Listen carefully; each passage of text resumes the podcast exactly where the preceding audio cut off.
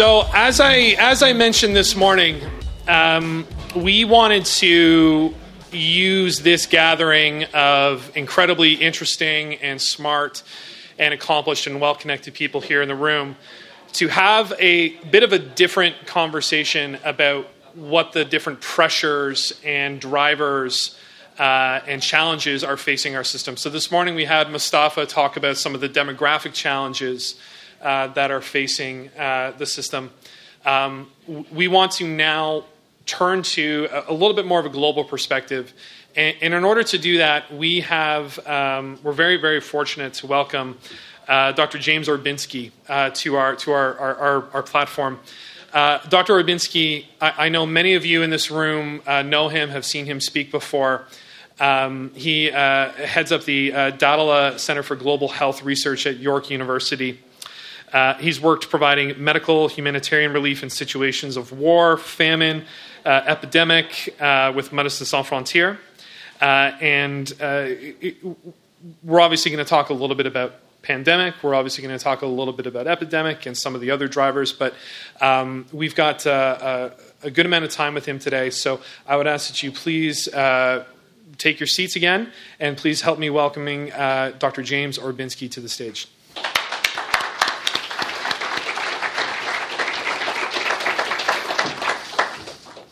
I'm uh, delighted to be here and delighted to uh, just share some thoughts and some reflections uh, around uh, some of the challenges uh, that uh, are contextual in terms of health innovation. Um, over the morning and the early part of the afternoon, we've talked very much about innovation from a technological perspective. and what I'd like to do is put that conversation and some of the issues that emerge around that conversation uh, in a global perspective. This is uh, Anthony Fauci. Many people in the room will know uh, Anthony. Uh, he is the uh, now current director of the American Institute for Allergy and Infectious Disease. And this is him yesterday holding up a model of a vaccine to COVID. this has now been submitted to the FDA for clinical trials. Uh, and they expect, based on the modeling that they've uh, engaged in thus far, uh, they expect uh, that they will have a highly efficacious uh, vaccine, probably within about uh, 90 to 180 days. Now, that doesn't mean that everybody will get access to that vaccine. It will take probably 24 months or longer to scale production of that vaccine uh, so that even a minor percentage of the global population will have access to that vaccine. So, first, first point technology is extremely important uh, in terms of uh, innovation and in terms of uh, helping us uh, uh, design new tools to address both health issues and other social, political, and other, other issues. But at the same time, it is technology, the fact today uh, that 6 million people every single day are airborne, uh, it is technology uh, that, in fact, poses uh, or creates uh, the primary vector, if you will, uh, for contagion of the coronavirus. So I just put the question of technology in this paradox. Right? So it is neither good nor bad, but it is not uh, um, it, it, is not value neutral uh, in terms of how uh, it is used or uh, in terms of uh, the impacts that it, that it has. When I think about technology in medicine, technology and, in my world now, clinical public health, I think about this question of rivers and landscapes. You know, look at this beautiful, beautiful image. Does the river shape the landscape, or does the landscape shape the river? There's no right answer to this question. What is clear is that there is a symbiotic relationship between the river and the landscape. Now, technology and the way we use technology is not simply a matter of symbiosis between the tool and the person who uses the tool. There is choice. And the values that we apply in the, in the, the application and the production of particular technologies have enormous, enormous uh, importance. We're now in the middle, I don't know if it's the middle, but we're certainly very much in the upward uh, swing of the fourth industrial revolution. The first industrial revolution was uh, the introduction of the steam engine. The second industrial revolution was the, essentially the uh, introduction of electrification and mass distribution of produced goods. The third industrial revolution, 1969, the introduction of the digital computer. Uh, and we, I, I, think most people, there's a few exceptions, uh, uh, have lived through and into uh, that revolution. We're now in the middle of the fourth industrial revolution, which is a revolution as you in this room will certainly be familiar with this language. Many people aren't, uh, but you'll be familiar with the, the, uh, the, fact that this is a cyber physical revolution. Uh, it's a revolution that means uh, smart cities, for example, are possible. And in fact, Toronto is one of the epicenters of, of experimentation uh, around smart, uh, smart city technology and the, the interaction of human beings and technologies. It also means using the Internet of Things. And this, tech, this revolution is widely recognized by some of the greatest thinkers in the world as actually one of the most transformational times in human history, if not, in fact, the most transformational time. And I remind you, it's not simply a symbiotic relationship between the river and the landscape. The choices, the values that we apply in either creating or using a particular technology this is fundamental. This is determinant. We, are, we have many, many uh, technological pathways uh, that are evident uh, today uh, in science uh, and health. I call it big science and health. You have genetic manipulation, cognitive health care, uh, robotics, artificial intelligence, blockchain, absolutely incredible technology, and of course the Internet of Things. There are many others but these are just a small little smattering, a sampling of, of, of, of, some of the technologies that are available. We're also at a point where we're more connected today than we've ever been at, uh, uh, in human history. Uh, when the world population uh, was 6.3 billion, which was only a few short years ago, it was only about 15 to, 7, 15 to 18 years ago. There were, there were 500 million devices on the planet that connected uh, uh, us to each other. As population grew, you can just see from the numbers here and go all the way to the end, as population grew by a paltry 1.3 billion over, over a 13 year period, the number of devices went from 500 million uh, to uh, more than 50 billion uh, of interconnectivity, interconnected devices that, that, that link human beings to uh, cyber physical systems. So, this is in such a short period of time. This is just an example, uh, but this is a profound change in the way that human beings organize themselves, the way that human beings live, work, play, interact with each other, and also interact with their physical environment. Now, the Economist Intelligence Unit asked, did a survey, I believe it was in 2016, did a survey among various sectors and asked which sector was the most likely to benefit uh, from this cyber physical uh, fourth industrial revolution? Well, very obviously, healthcare. Uh, and very obviously, uh, uh, here in this room, this has been largely the subject matter of the day. the, the technologies themselves, the kind of regulatory structures around those technologies. But I would argue, and I put to you very gently and with great respect, those perspectives that have been articulated largely today are very much from a technological perspective and from a technological innovation perspective. There have not been deeply uh, mindful or deeply engaged uh, in uh, the social, the political, the ethical uh, frameworks that within which technologies emerge. And these are fundamental to explore. And as technology leaders, you have a profound responsibility to be engaged in these conversations. Uh, and I just want to now take you uh, on a broader walk through the world uh, in terms of technology uh, and in terms of the kind of forces that are at play in, uh, uh, in shaping our, our global world, but also our local world. And I think I have two messages for you that I just want you to really think about over the next few minutes. And I'm very happy and looking forward to, to, to some discussion and question and answer.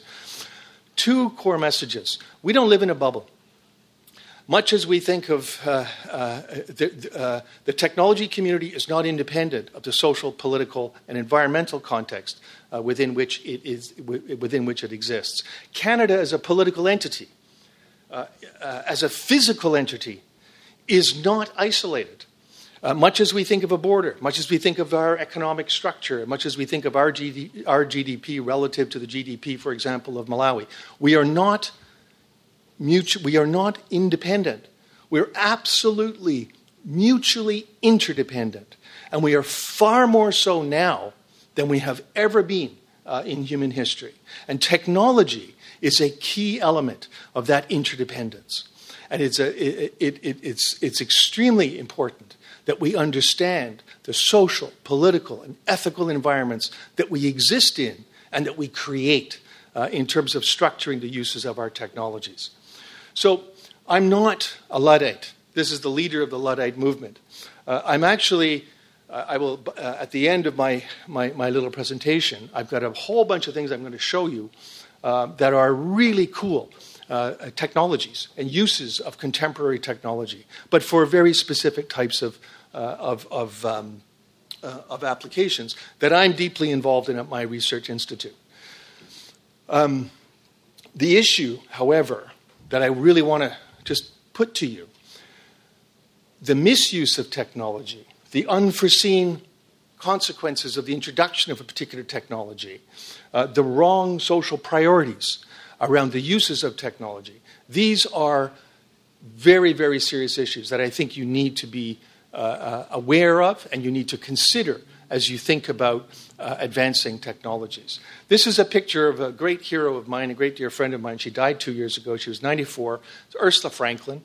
Uh, she was a professor, first woman professor of engineering at University of Toronto, first woman professor of engineering in Canada. Uh, she was a Jew who became a Quaker. She was a uh, survivor of the Holocaust. She was in a, in a concentration camp for many years. Uh, and she became a Quaker because she believed that that particular community had a particular understanding uh, of the pursuit of peace in a situation, uh, in a post war uh, uh, situation or co- global context, where there was so much anger and so much possibility that, that uh, a conflict could again emerge. and she, having lived through the Holocaust herself, dedicated her life to become a pacifist. She was absolutely not Pacific. She was one of the most radical feminists I've ever met in my life. She was one of the best uh, uh, uh, metallurgists uh, um, in the world. Uh, she uh, was a profoundly complex and, and articulate thinker. Toward the end of her career, she focused on technology. And she wrote now what is a seminal book uh, in uh, uh, technology policy domains. And it was, it was called the Real World of Technology. It was a, a Massey lecture and a brilliant book. And I absolutely urge you to read it. Highly readable, uh, highly, highly intelligible, uh, and as relevant today as it was uh, when it was published, I believe, uh, in 1988. She defined technology. There are many, many definitions of technology, but she defined technology in three simple words technology as practice. And she said technology is fundamentally uh, about, quote unquote, the way we do things around here. That's how she defined technology. And she said essentially that technology is not simply tools, products, processes, or algorithms, but it's the way in which that is integrated into our culture. And it's the way in which we choose to do things around here with that particular technology.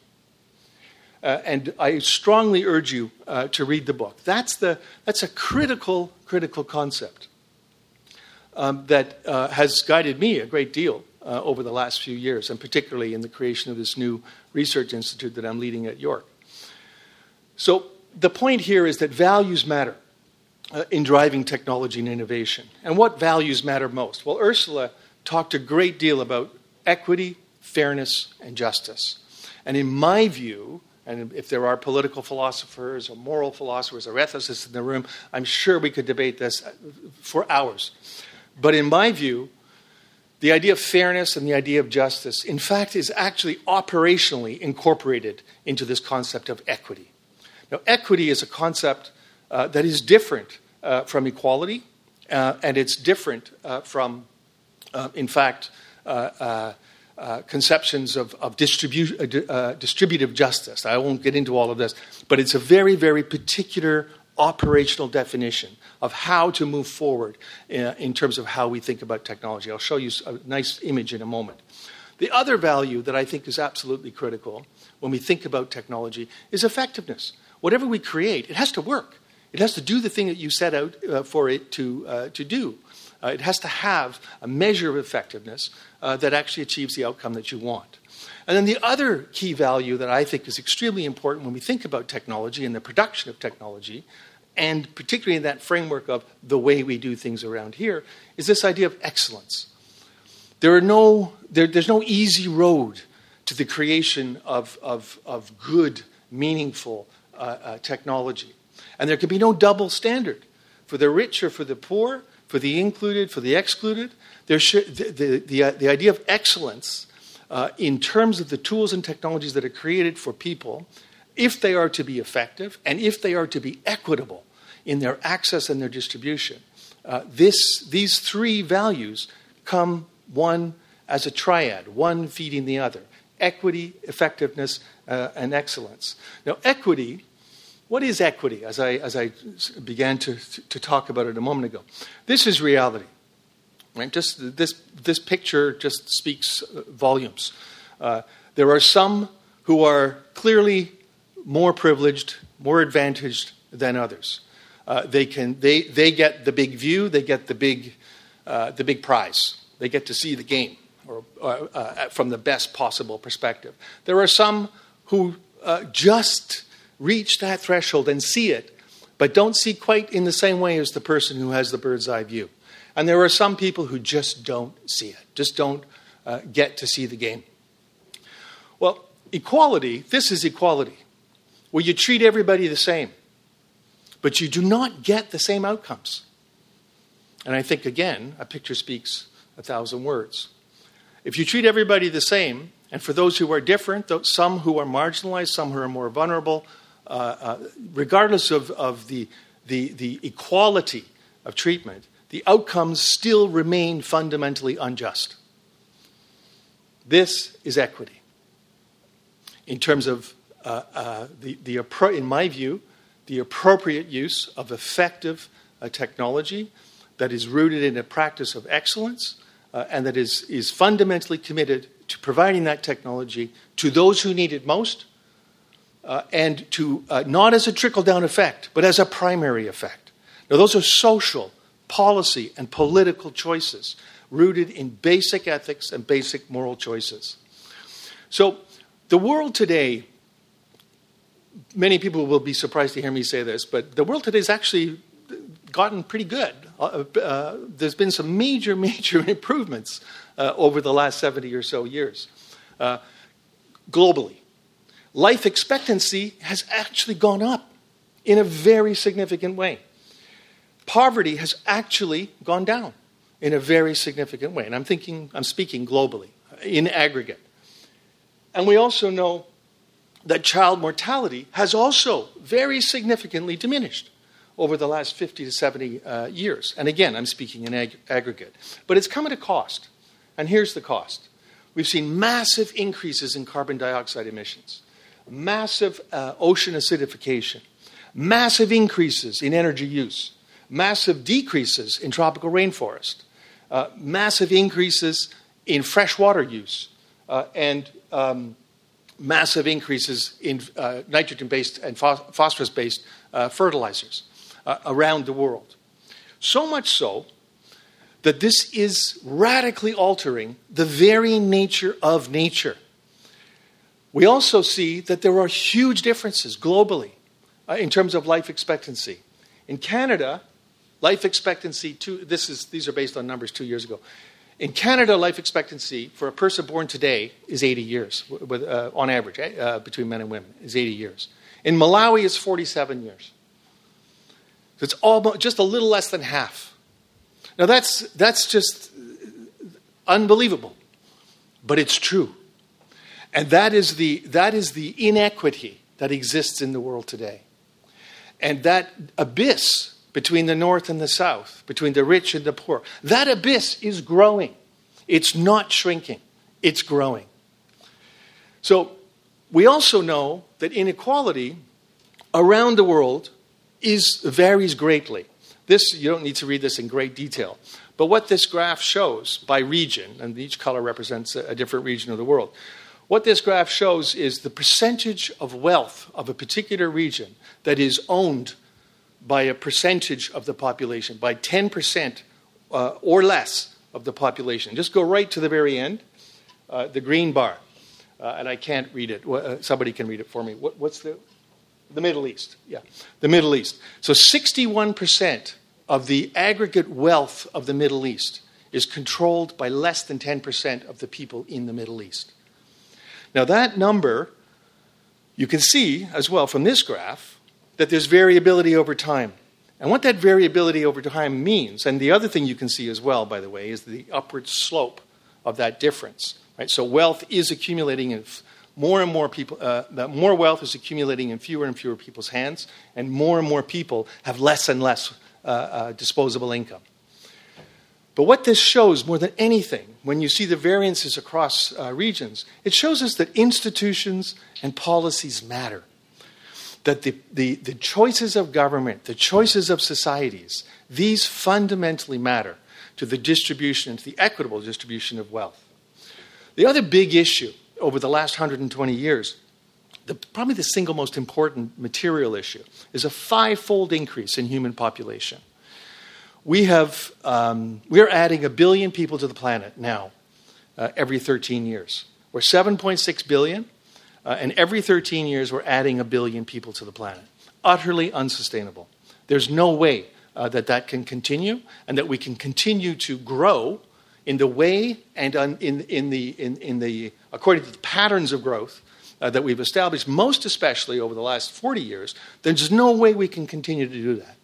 Uh, uh, our planet simply will not uh, sustain that degree of activity.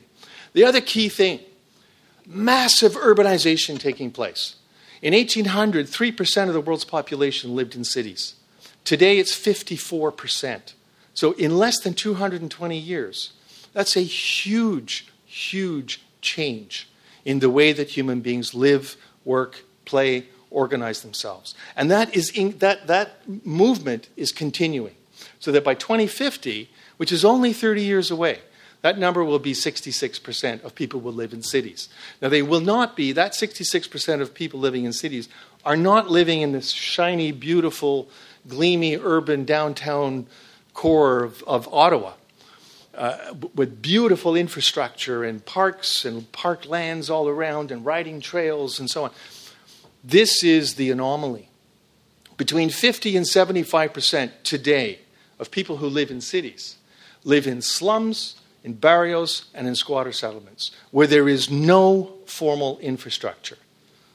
The only infrastructure that you see. This is Kibera in, in, uh, in uh, uh, Kenya, just a, a, a, slum surrounding the formal city of Nairobi. The only infrastructure that they see is what goes through them. This is the train track. It does not service this community, it's not part of the community. It doesn't provide any goods or services to this community. And that is emblematic of roads, sewers, electrical systems, police services, education, all of the basic things that we take uh, for granted. And this is not a minority of the world's population. Remember, 50 to 75% of the world's population live like this. And that is, that is increasing. So we are not somehow, um, I'll show you in a moment, we're not immune uh, to what is happening in the rest of the world. Um, we know that uh, in, for example, Delhi, this is a picture from uh, Delhi uh, this summer, air pollution. Delhi is an example. Air, uh, pollution kills 9 million people every year. That's 16% of all known, morbi- all known mortality. Air pollution kills 6.5 million people, which is about 62% of that, that number, uh, just quickly, uh, that number of, of 9 million. So air pollution causes at least 6.5 million people to die every year around the world. Now, when we think about air pollution, we think, oh, well, you know, it's a public health issue. It's not simply a public health issue.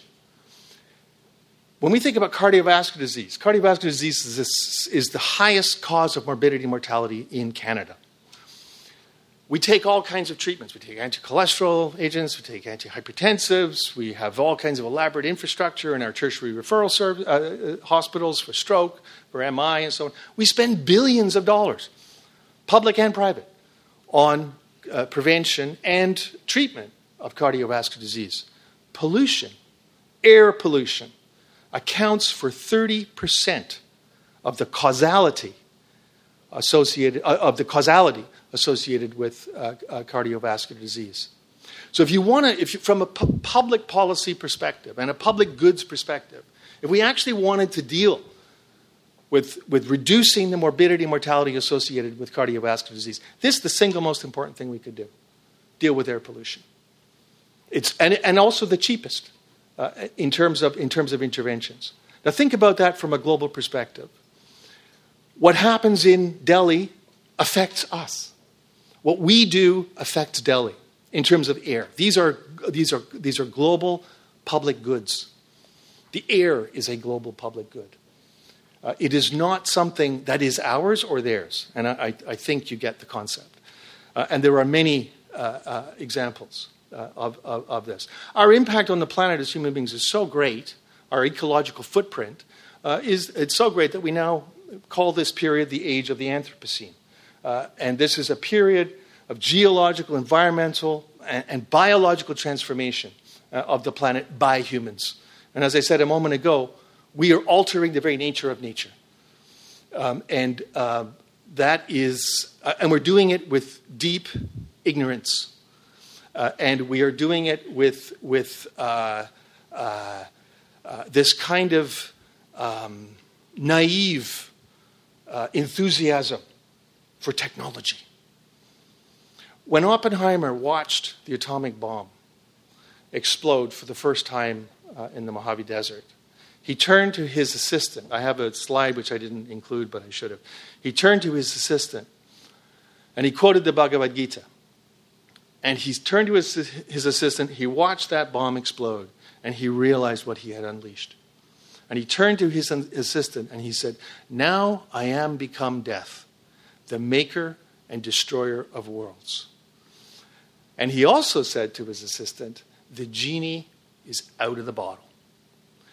What's interesting when you think about nuclear energy and atomic energy, and the atomic bomb and the atomic project, the Manhattan Project, and all of the other various projects by the other powers at the same time, Russians and Chinese and so on.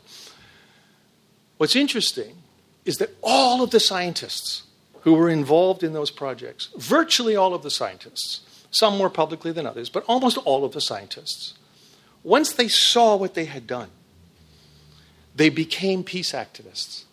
And they became the strongest proponents for the START uh, missile treaty uh, uh, negotiations um, that eventually um, were realized under, under Obama and have been, anyway, I won't go into that.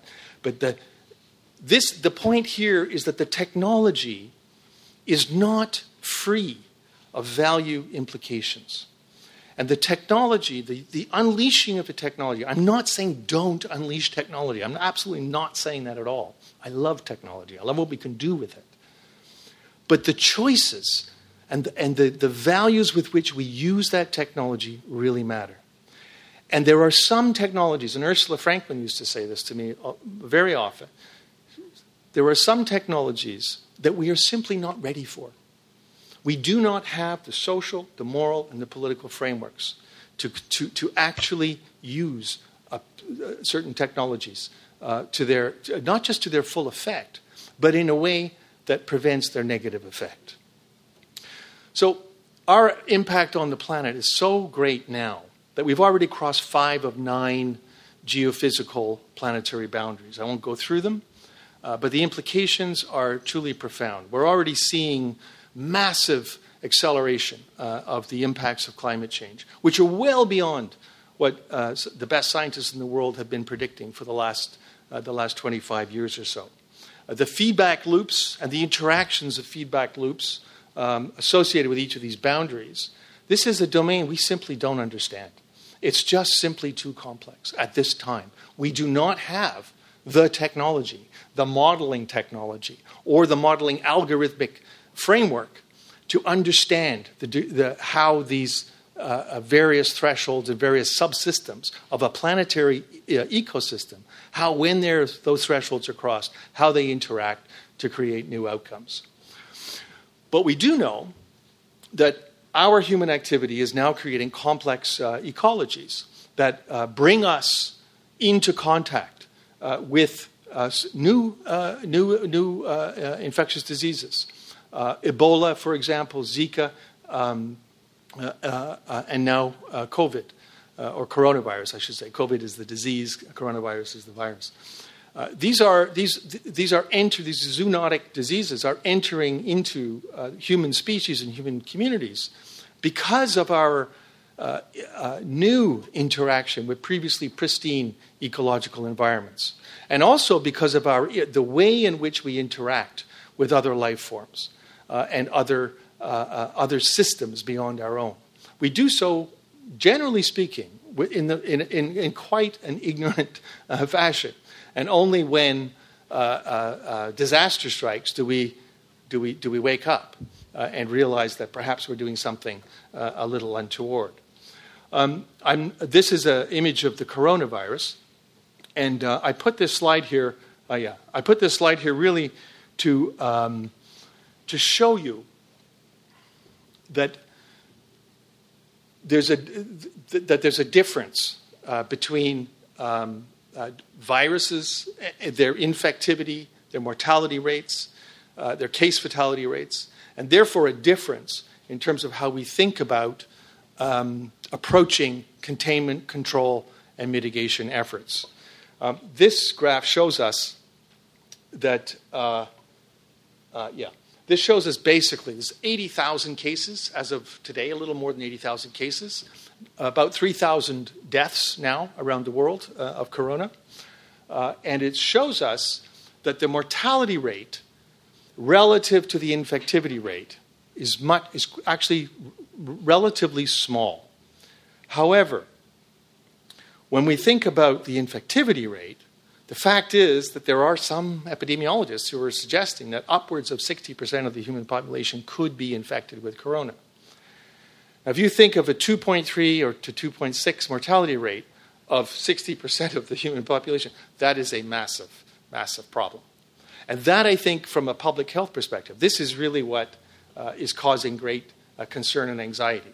Uh, and, uh, and I think um, uh, also causing us to reevaluate our approach to um, containment, control, and mitigation uh, of the epidemic. And I'm happy to talk about that if people uh, want, want to talk about it. I included it here because I know it's highly, highly topical. The other big issue I just want to mention is climate change, global warming. If you look at the yellow graph, it's going like this. Well, that's normal climate change over a 650,000 year period. This is uh, uh, uh, climate variation as, in, as measured by carbon uh, dioxide, uh, the most important or most significant greenhouse gas. And you can see uh, uh, at 1950, at the end of the graph, a massive spike in carbon dioxide. Well, that is what is driving uh, not climate change, because climate change is normal variation, right, which is what we have here, but that's driving uh, global warming. And global warming is driving massive impacts in, uh, um, uh, around the world. And what you see here from this graph is basically a hockey stick shape uh, to uh, the, the incidence and prevalence of extreme weather events uh, around the world. There is a massive increase in extreme weather events uh, all over the world. I could show you in great detail um, maps and, and GIS based system analyses that, that show you uh, where, how, when, and why these extreme weather events are occurring. But the point here is there's a massive increase, uh, and that that increase is only going to increase. It's not going down. It will take about 30, if we stopped all carbon emissions now, it, takes a, it will take about 30 years for the sunk uh, uh, or for the emitted carbon or greenhouse gases into the system to play themselves through the meteorologic system, the planetary meteorologic system. And so, for, at least for the next 30 years, that number is going up. And what that means in very concrete terms, just in our own Canadian context, uh, Fort McMurray, forest fires, uh, and, and, fire uh, as well uh, in the BC interior. It also means changing patterns of infectious disease in Canada, Lyme disease, Lyme disease West Nile. Um, there's even there are there are epidemiologists who are talking about malaria uh, as a as a possibility, the return of malaria, uh, and this pattern uh, where, where we see it around the world. We see a massive increase in extreme weather events. We see massive change in the pattern of infectious diseases, massive changes in crop yields, uh, with implications um, uh, for uh, people's daily lives and for the stability of societies. This graph shows us the, in blue. This will show if we shows us that if we continue on our current policy practices, uh, we will probably end up optimistically by 2100 uh, in a 2.5 to 2.8 degree warmer world optimistically. Now, that's, that is if the current policy projections and pledges are actually met. And we know that that's unlikely unless there's a major sea change uh, in uh, the political choices of, of our governments around the world. The gray line shows the trajectory, uh, or the gray band shows the trajectory of temperature increase relative to our use, whoops, relative to our use and the growth in use of fossil fuels uh, and, uh, and or and uh, uh, uh green, other greenhouse uh, non-fossil fuel-based greenhouse gas emissions. This is where we're going, and that means a five to seven degree warmer world by 2100. Now that is utterly unimaginable and utterly catastrophic to human societies around the world. And I, I, I cannot uh, emphasize that enough. Uh, this, is, this is where we are going, right? And we need to confront this. Uh, and this has implications not just for the developing world or for uh, you know, somewhere else. This has implications for us. Uh, and how we approach this, uh, not only in terms of our own CO2 emissions, but how we approach this as a problem of the global commons and how we engage others to bring them on board uh, to, uh, to address this problem, I think is, is fundamental to a solution. And I think it's something that as Canadians, we're actually pretty, pretty good at. We're not bad at actually convening uh, and, and respectfully bringing people together and moving, moving a group forward uh, to, to meaningful solutions. So we're at a time now where the complexity of our world really means that we're also in a much more fragile world. We're also in a world that is not the post World War II world uh, of, uh, uh, of the Western uh, liberal international order. Uh, remember, the United Nations was created largely by the United States and its allies. Uh, and it has been funded largely by the United States and its allies, but largely by the United States. That system, the United Nations, the IMF, the World Bank, uh, the Bretton Woods institutions, and then the GATT, the General Agreement on Trade and Tariffs, and then the evolution of the World Trade Organization. That is the architecture of the Western liberal international order. For, for, for, uh, for better or for worse, that is the architecture that we created post World War II. It's the first time in human history that we have a system again, for better or for worse, where we can actually interact formally and informally around governance. Now, that system is at risk. We've gone through the Cold War. Cold War ended. We've gone through a period of what some describe as American hyperpower. We've gone through a period now post 2008 international financial crisis of the loss of American hegemony economically, certainly not, uh, uh, certainly not militarily, the rise of China, also the rise of multiple other uh, uh po- uh, places of, of, of economic uh, and political aspiration to power.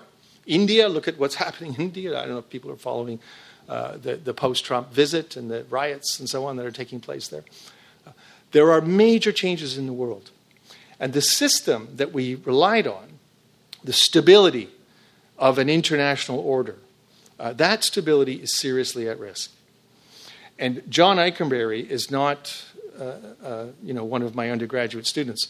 He, he, is, he is the guru uh, uh, of, of international relations, and particularly of Western perspectives on international relations that is at Harvard. And this is his, uh, his statement, um, and which he published a, a, long and quite erudite paper in, in, this journal, which is the, the, the Quran, if you will, or the Bible of international relations. Um, the international order, built and led by the United States and its partners, is in crisis. Uh, and there are many dimensions to that rise of populism, uh, uh, extremism uh, in, in, terms of differences between rich and poor, and so on and so on. But the bottom line is that the system that we think we have worked in, that system um, is, is, is fraying, and I think that's a, a generous uh, description. The World Economic Forum looks at global risks. And for whatever you think of the World Economic Forum, one of the things that they do very, very well uh, is every year they put out a global risks analysis report and uh, it's probably one of the most credible uh, public sources of risk analysis. Uh, in, it is, in fact, widely regarded as the most credible public source uh, of risk analysis in the world. They, there are many, as you well know. Uh, every government has its own, will, every, will do its own private risk assessment, and every intelligence service and, and, and military in the world will have their own risk analysis. So most of these things are, are highly, highly confidential, but this one isn't. Uh, and it's based on um, interviews of CEOs, of academics, of thought leaders, of policy uh, uh, uh, uh analysts, NGO leaders, CEOs, and so on. 3,000 every year. And what they do essentially, I'm not going to go through this in great detail, but I, I just want to highlight where this is, what, what they're emphasizing. They break down risk into a series of categories, and then they have two axes what's the likelihood and what's the impact. And what we're interested in, more than anything, is that upper right hand quadrant of high likelihood, high impact. Those are the risks that, that, that uh, um, uh, seize the mind uh, of, of, of uh, uh, uh, those in positions of responsibility and power. And what you can see here is that, sorry, what you can see here is five of the top 10 risks are actually environmental uh, for the planet. And what you see over the, they're projecting what are the top 10 risks, not just for 2020, but over the next 10 years. They're, again, the majority of those risks are environmental. Uh, they are about uh, ecological degradation, about food insecurity, about massive increase in extreme weather events, uh, and, and um, loss of potable water. And then two of the major risks in red are the social, immediate, proximate social and political implications of those uh, environmental uh, risks. So, what I'm trying to tell you is that the world is very different uh, uh, than it was even 10 years ago. And for much of the world, this is the biggest issue. Today, not tomorrow, but today water insecurity. The other big issue for much of the world today is falling crop yields. In the southern region of Africa, there are there have been 30 uh, the crop yields have fallen crop yields have fallen by about 34% uh, over the last uh, 5 years or so. Today in the southern region 14 million people are on world food program assistance. Uh, this is and the projections are that crop yields in that region will fall by as much as 50% um, uh, over the next 20 years. This has massive implications for migration and this i'm just talking about africa alone uh, but this is happening in South uh, America, in, uh, in Asia, in the Caucasus region, in the Middle East. This is happening around the world. And this has massive implications for internal migration. it also has massive implications for conflict. In Syria, I'm not arguing, I'm not going to argue that climate change was the cause. In Syria, fa- uh, uh, drought led to crop failure in the northern part of the country. People moved. If I could not feed my children, I would move, and I know you would too. People moved from their homes into the southern region of, uh, of Syria, uh, and they were of a different ethnicity uh, than people in the south. Um, Assad uh, was like Tito uh, in the former Yugoslavia. He was a strong man who held uh, a diversity of ethnicities together under a very, very strict rule. But that rule cracked when people moved. It destabilized the system, and then through a series of, of, of, uh, of other uh, uh, political sequences, civil war. So, the, the, one of the key catalysts was uh, crop failure, secondary to climate change. Exactly the same is true of Darfur. We think of Darfur, we think, oh, terrible, war crimes, crimes against humanity, uh, uh, slow motion genocide. All true, no question. But why? Because of increasing desertification and because of decreased access to potable uh, uh, water and decreased access to arable land. And this pattern is a emerging pattern uh, in various parts of the world. So we also know that conflict is regional, it's borderless, uh, that borders are porous, uh, and that uh, conflict in Syria, Afghanistan, uh, uh, Sudan, South Sudan, this has global implications. This is a picture I'm sure you will all recognize. and people thought of the migration crisis as a global crisis. Not a global crisis, it's a European crisis. 85% of migrants stay within their region and are not trying to get into Europe or Canada or the United States. They're forced to leave because of uh, um, conflict or crop failure or whatever.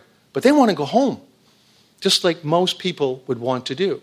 Most people who are refugees actually don't want to come to Canada, they want to go home. Most people uh, who are in that situation uh, only choose a country of third, uh, uh, uh a, third country uh, as a destination only by dint of, of, of lack of other options. So I think it's really important that we remember that when we think about uh, what, uh, uh, what refugees and what so called migrants uh, are facing uh, today. There's 70 million people who are internally displaced around the world. Uh, a very significant number are refugees. There's about 140 million people who need humanitarian assistance. And these numbers are the highest numbers since the end of World War II. And guess what? They're increasing. And they're increasing because of the kind of forces and factors that I'm describing. So there is a worsening dynamic between climate change uh, and fragile states. Um, so, how we approach our uses of, of technology, our uses of innovation, our uses of, uh, of new tools, uh, this actually matters. Now, our tool is one thing is not going to solve all of these problems, but the tools that we choose and that we create have to be mindful of the circumstances in which they will be used. And they have to be mindful of the kind of consequences uh, that uh, they may or may not uh, create. And I'm just going to give you a couple of things, give you an exa- a couple of uh, examples of things that, uh, that, that we're um, doing at the Dahdeleh Institute for Global Health Research. So we're working on safe water optimization tools that combine biosensors, artificial intelligence, and digital platforms. And basically, what we do is we analyze a, a sample of water at a river river site, for example, uh, we can identify uh, a pattern of pathogenic contamination through AI. We can predict um, uh, the likelihood of uh, an epidemic, and we can uh, uh, prescribe to a person's mobile phone how much chlorine to put in your bucket. Or for MSF, or the Red Cross, how much chlorine to put in your 500,000 liter bladder tank. This is not just an idea, we've actually done this. We're, we're, we're testing this prototype now uh, in Cox's Bazar in Bangladesh and also in Tanzania. It's much faster than I thought. I thought it would take us a couple of years, but we've done it in a year. Um, and uh, this is moving very, very quickly. Um, we're also looking at chemical water quality, electrolyte, uh, uh mineral, and contaminant uh, content of water uh, in climate change affected regions. And it's very simple, it's not rocket science. With climate change, increased heat, water evaporates. With water evaporates, what remains in the water, there's increased concentration. Uh, of certain electrolytes, certain minerals, and certain contaminants. This has really profound implications. We've, we've thought for many years uh, in terms of therapeutic feeding in famine situations. Um, we've never critically actually uh, analyzed this, but what we typically see is a spike in mortality at a certain point in the therapeutic feeding process, uh, especially for children. And so we've assembled a group of scientists uh, from around the world, uh, nephrologists, biochemists, hydrologists, humanitarian operational experts, to actually critically examine um, in a deep science uh, exploration uh, the nature of uh, chemical water quality uh, in uh, situations of this kind. And we're rewriting uh, several guidelines and then creating a research, a more advanced research agenda around that. We're also modeling the health impacts of climate change. We're doing this in Malawi. Uh, looking at uh, meteorologic change and most especially drought and famine, uh, sorry, drought and flood um, and their impacts on infectious disease, food security, disaster preparedness, and on health system viability. And we're using some fantastic modeling uh, technologies and as well drones and GIS systems to do that. And we're also doing that in a way that's community based uh, and uses participatory community methods uh, to help us define the meaning of particular variables. Uh, and I can go into that in more detail if, if, uh, if you're interested. We're doing similar things in Bangladesh and also in uh, Paraguay. We're also using artificial intelligence natural language processing. Got a very elaborate uh, uh, program uh, uh, that is seeking to develop uh, new survey tools for complex humanitarian emergency settings that we can use to do rapid needs assessments. Um, and this shows great promise. we just published a paper in an IBM Journal of um, Innovation uh, on this uh, and um, shows really great promise. And uh, I'm quite excited about it.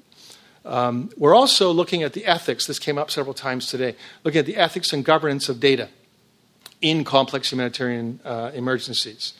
Um, I won't go into great detail, but in a situation of war or conflict, you have different bodies of law that apply whether that's domestic or international. Uh, so, in war, for example, international humanitarian law applies. Um, you also have multiple uh, uh, actors, both domestic and international, some of which are mandated in international law, i.e., are UN agencies, some of which aren't, are NGOs like MSF. They are operating, they're registered in different jurisdictions, and they're bound by different bodies and systems of law.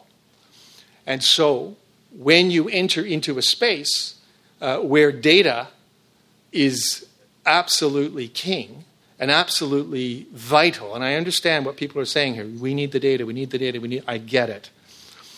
But how is it governed? How is the patient protected?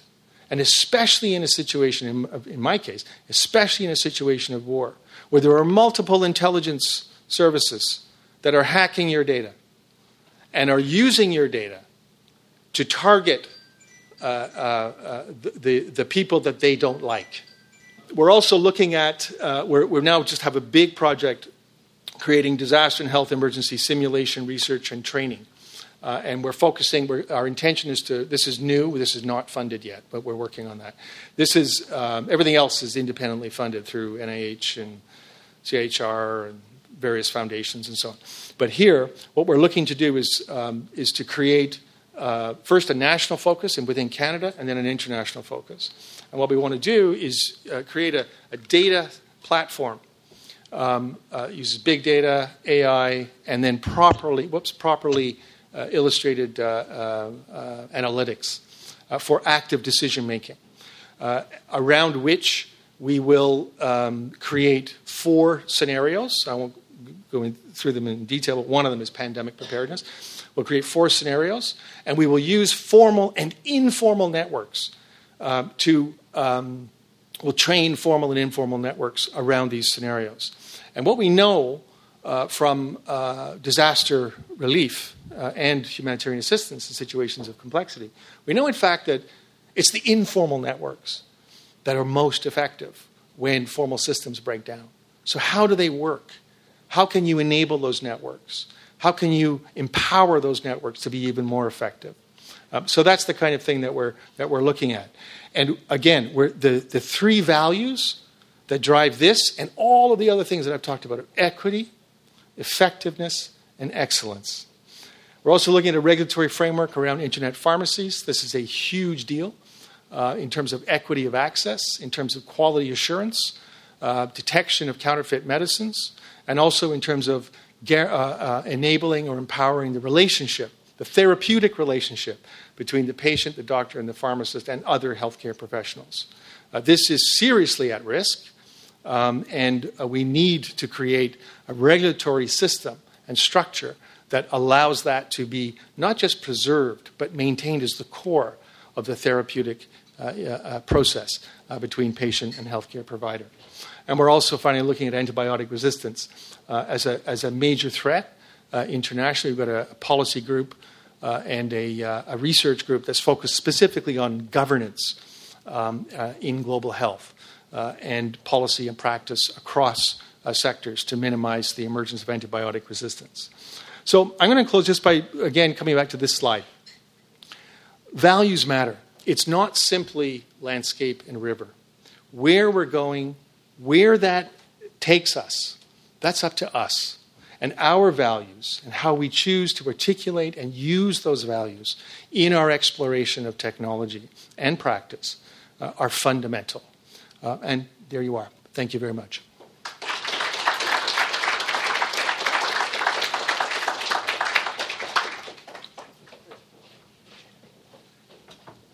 uh, wanted to quickly thank Dr. Orbinski for that. That was excellent. And uh, while the chairs are being set up, bring on uh, Tim Powers and Anne McGrath, because I think the three of us are going to try and have a gossipy conversation about health and politics. And uh, Tessie, we'll let you know afterwards if it's off the record. By way of background, uh, Peter Cleary, I work for Santis Health. Our firm is. Um, a consulting firm that just does health and life sciences. So I have a lot of fun doing health related events, especially with being part of the 2020 family. And uh, I'm excited to be here today. I, I, have worked in the federal government in the past as well as the provincial government, working for uh, liberal health ministers federally and provincially. And why don't I just turn it over and, and run down the line and tell us a bit about yourself? Is this on? Yes. I don't know why I'm always surprised when systems work. um, so, my name is Anne McGrath, and I am uh, currently the national director for the uh, Federal New Democrats.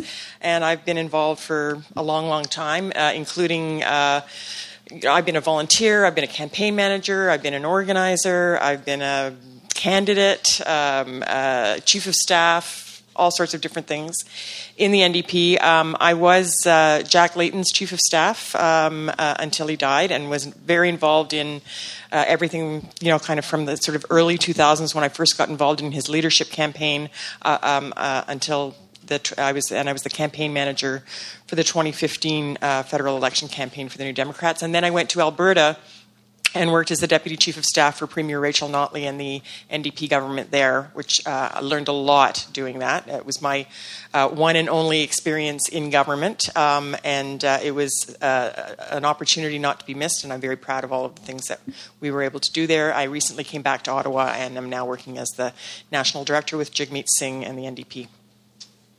Uh, I'm Tim Powers. I guess I'm here to represent the blue side of the fence, though some days the blue side of the fence doesn't know if I'm blue, green, orange, or pink, but that's all right. That makes life entertaining.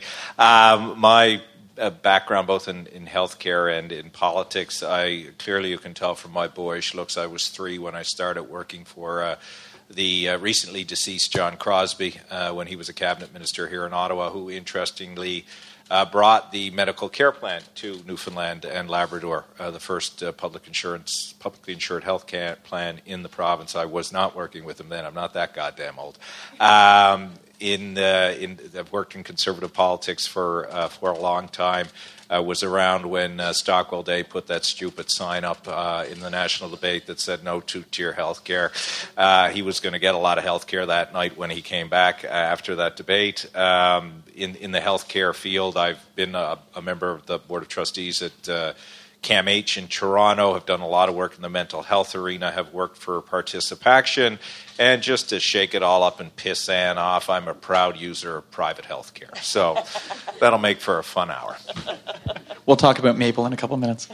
Um, why don't we start general and work our way towards health then? Minority government. When's the next election going to be? Is it working right now? How is it different than uh, the minority governments of the past, whether it's under under Harper or uh, provincially? What's your take?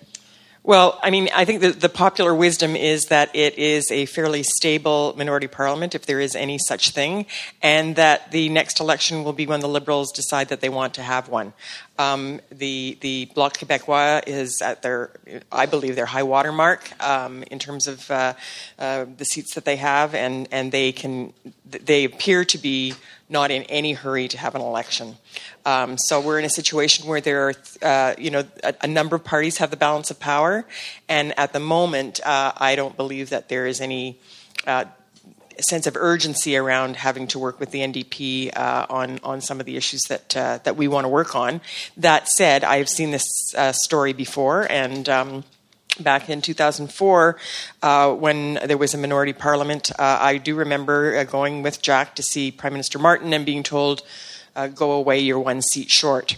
Um, so uh, there was nothing in terms of that first uh, budget. But the second budget, when all of a sudden the numbers were shifting a little bit, there was an opportunity.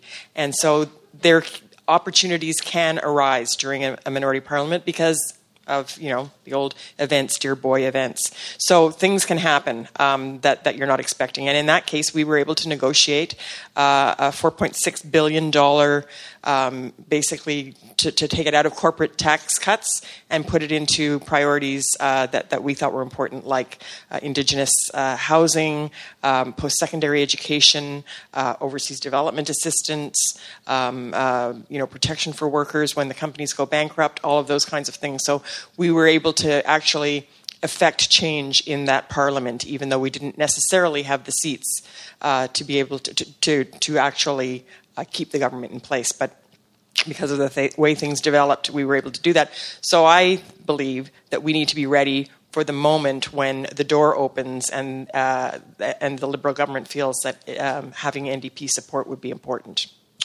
I, I, think it's. I generally agree with that. I think it's pretty stable right now. It's very different than it was in the previous three minority governments of uh, since 2000, uh, when elections were uh, closer to the horizon than they are now. Uh, the Conservative Party is having its uh, decade annual um, identity crisis, uh, and who knows how that will play out. Uh, you can see instead of weighty national debates, the interim leader focuses on Paw Patrol and clickbait as opposed to dealing with the major challenges of the day. If I sound bitter, I probably need therapy this afternoon. Um, uh, so I, I, you know, and I, I, I think the Liberals, uh, you would know better, Peter, as would others in, in this room, are, are have a strong minority at the moment. They're not in a rush to go to the elect uh, to the to the polls.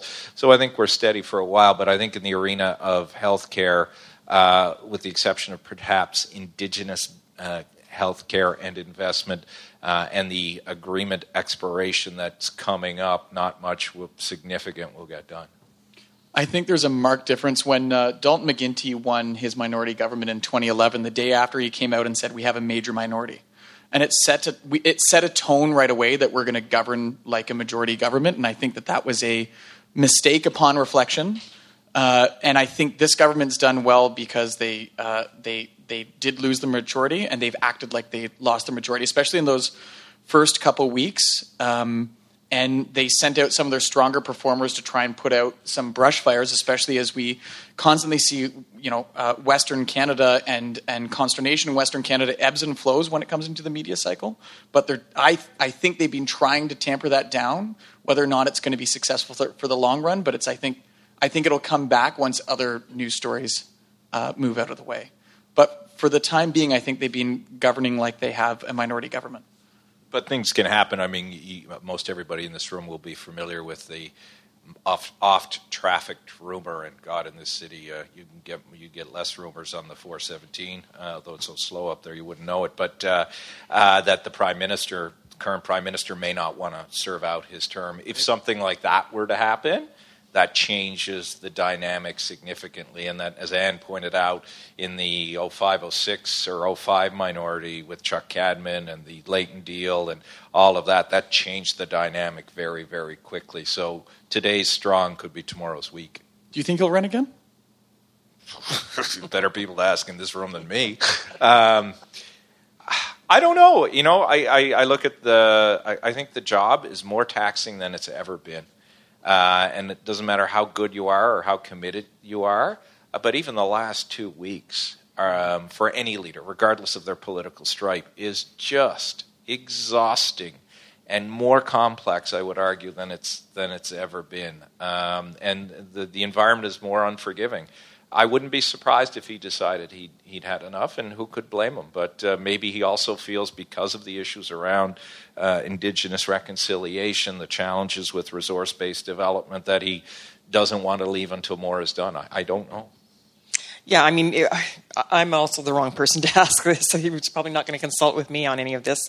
Um, but uh, yeah, I mean, it's a it's it's a it's a really tough job. Obviously, it may not be, it may be tougher than he felt like he had signed up for.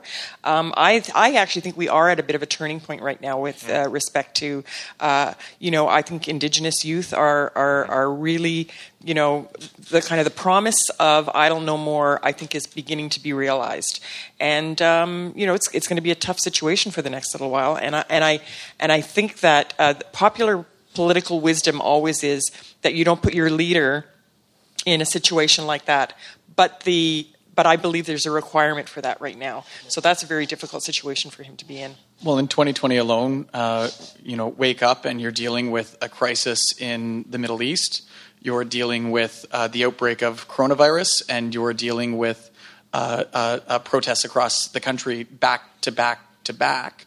And in that context, you have an incredibly detailed health mandate. Mm-hmm.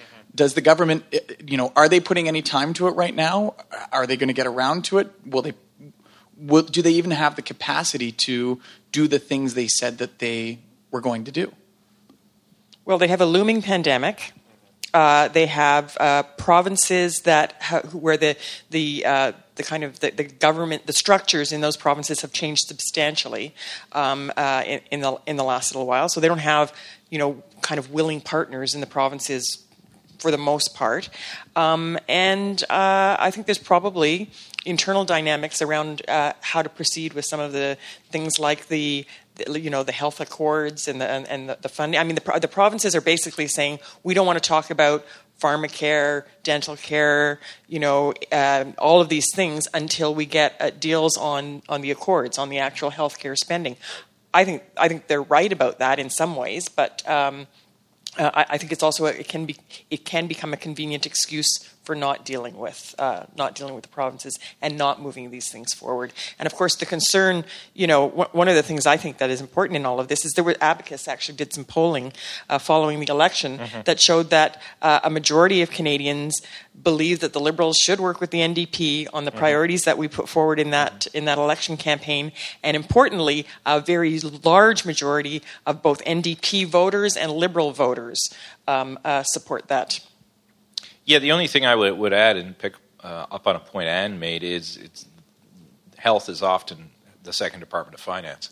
Yeah. And uh, I, I, think the financial responsibilities and requirements of the federal Department of Health are going to be the ones that are continue to be most taxed by the provinces wanting to get that deal done and, and opt or, or managed in, in, in, the right way. The actual business of healing and creating programs or investing in proper programs, it's a bit like Indigenous reconciliation. There are so many different challenges that one fix does not set off a domino uh, effect and improve the entire system.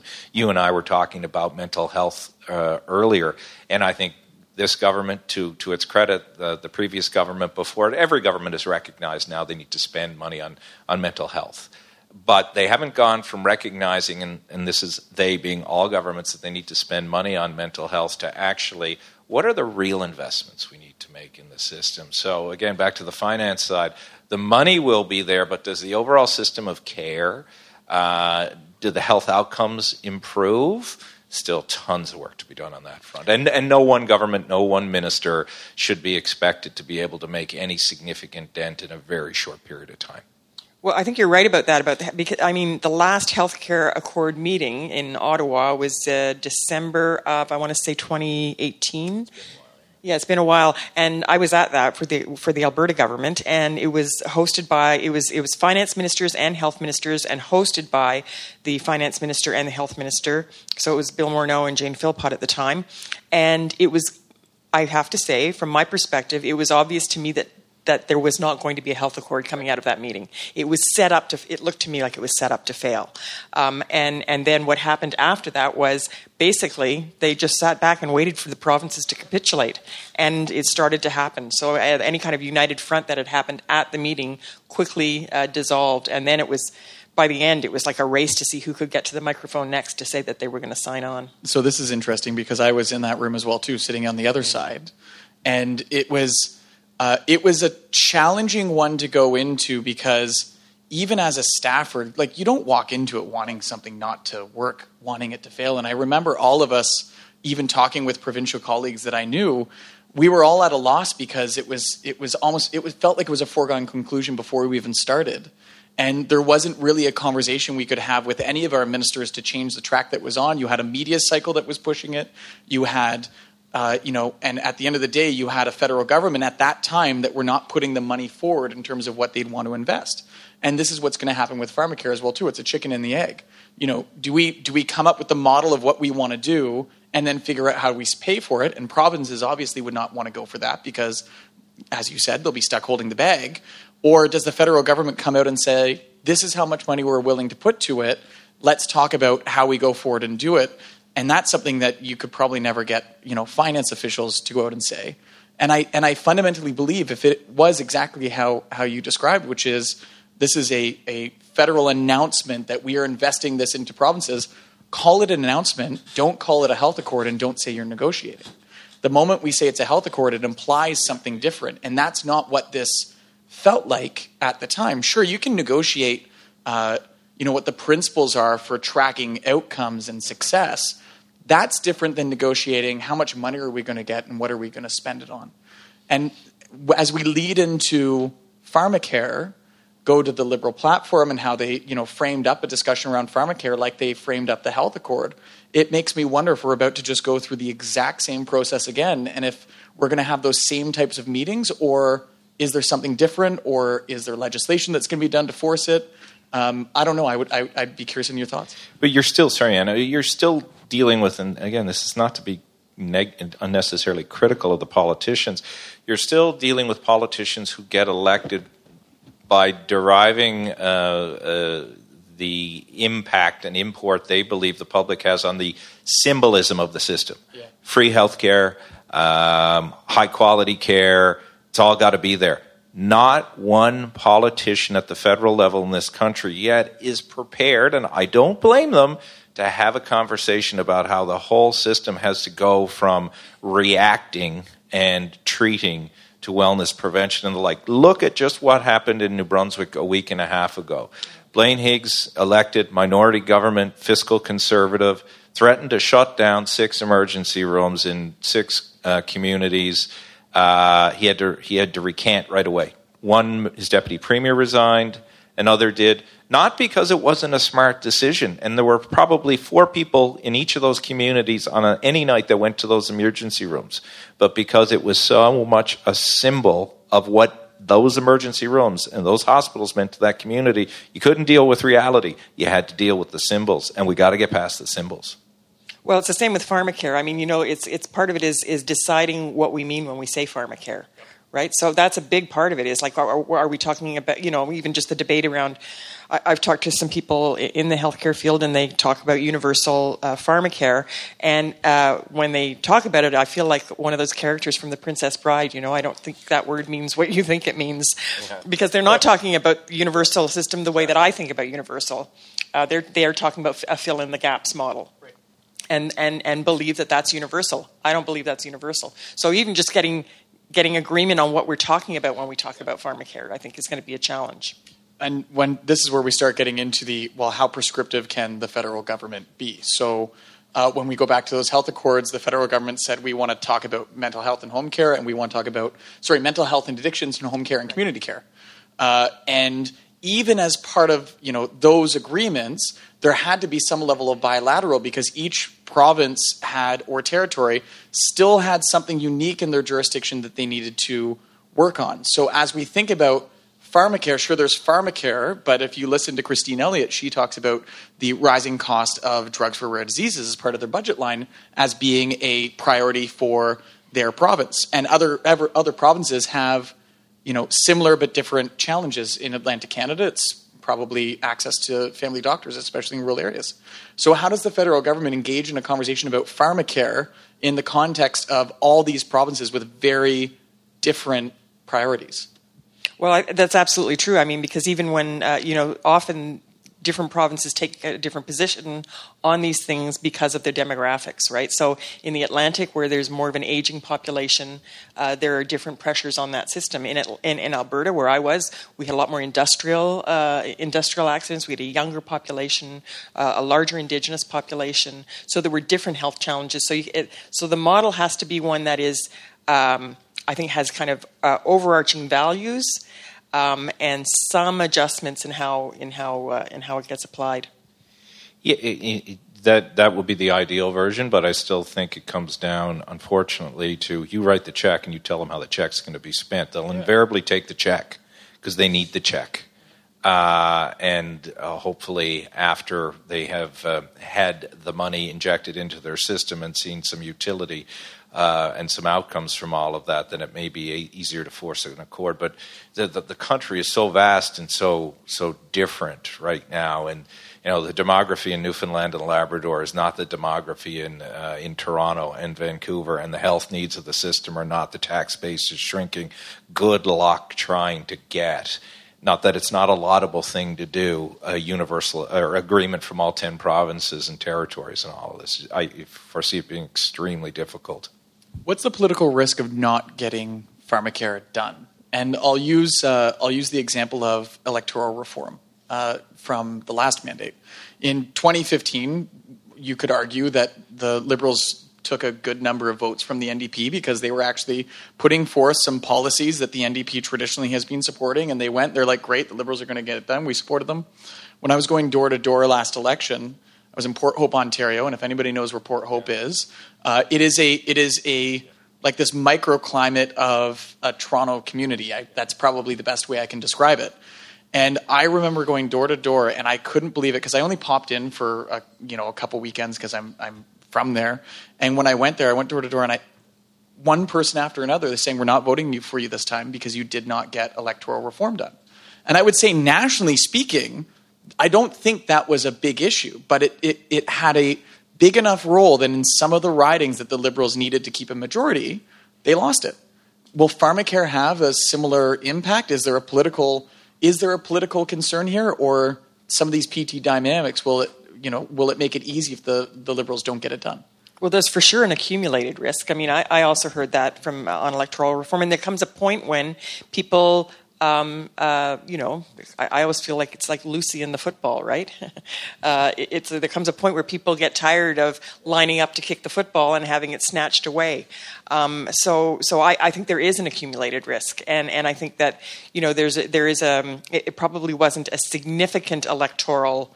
Uh, um, uh, electorally damaging for them in the last campaign, obviously, although they did lose lose the majority. But the, but then if they also don't get pharmacare done, I think my own feeling on what's happening right now is that um, uh, what they will have to do, and and uh, we will do everything we can to stop them from doing this, is blame the provinces. Yeah, I, I think again it depends what pool you're fishing from and what lake in the country you're looking to get the votes from. In certain parts of the country, it'll be challenging uh, if, the, if the Liberal government doesn't deliver on pharmacare, but in other parts of the country, pharmacare would be the 15th, 16th, 17th, 18th item on the list because there are more immediate issues that require government investment in the view of many of the constituents. So I, I think part of it will also depend on the skill of the New Democrats, as Anne has just outlined, framing it up as another broken promise and having people believe, particularly that pool of voters who prioritize the issue, that if the NDP were able to advance its own efforts, that something would happen. But I, I don't believe it will be the one issue that will sink the Liberal government, not if it, it if it is not achieved. Is are there? Um, I, I would I, just because we haven't really talked about the conservative perspective. Are there health policies that the it will keep going? Uh, right. Yeah. So last election, I think you know the health platform from the um, from the Scheer guys came out, and it was I think 1.5 billion for diagnostic imaging machines, which kind of came out of left field. It just to me it felt like it was just a it was just something so that they had a health platform, whether or not it was meaningful. But it went back to their traditional place of provinces deliver health care. We're not getting involved. You have the Canada Health Transfer. There you go. Is there is there a place for the Conservatives in healthcare in a minority government and under a new leader? You've missed the captivating debate about the reform of the healthcare system in the right. early days of the PC or conservative leadership race. Right. Wow. I'm going to have to get you those videotapes. They're fantastic. That's how dated I am. They're videotapes. They're not shareable videos. Um, no, it's the quick answer. I mean, I think conservative approach to this is still to try and stay out of uh, out of the weeds. It's very much the Flaherty approach. Here's the check. You guys go sort it out. Uh, they have, though, taken sorties into different diseases, um, mental health being one of them, uh, funding for autism at a certain level, different cancer strategies. I think you know that this really gets into the micro targeting that that all parties do, but among the conservatives, the health strategy, at least in the past, was driven by where there were large cohort cohorts of voters who had an understanding, a connection to a particular health and wellness issue that they could invest in and maybe make both a meaningful public relations difference and a, a meaningful outcome difference. I don't see the political savvy uh, existing in the Conservative Party or in any other party at the moment to try and elevate the debate to entire systematic reform, which is where it really needs to go. So, if, oh, sorry, Anne, go ahead. No, I was just going to say, like public health care and the expansion of public health care in keeping with the Canada Health Act absolutely seizes the imagination, the hearts, the minds of NDP voters and Liberal voters. Um, uh, and, and I mean, we see it in polling, we've seen it in our history. I, I mean, I even, you know, like when we're fundraising, I, I, hear it from our supporters. Right? They are they are so keen to see uh, improvements to the healthcare system that are consistent with um, with the, the, public with the, the, the Health Act. But let me go back to the. You hit a real excellent point, though, Peter, on the equipment and the investment in the, the equipment.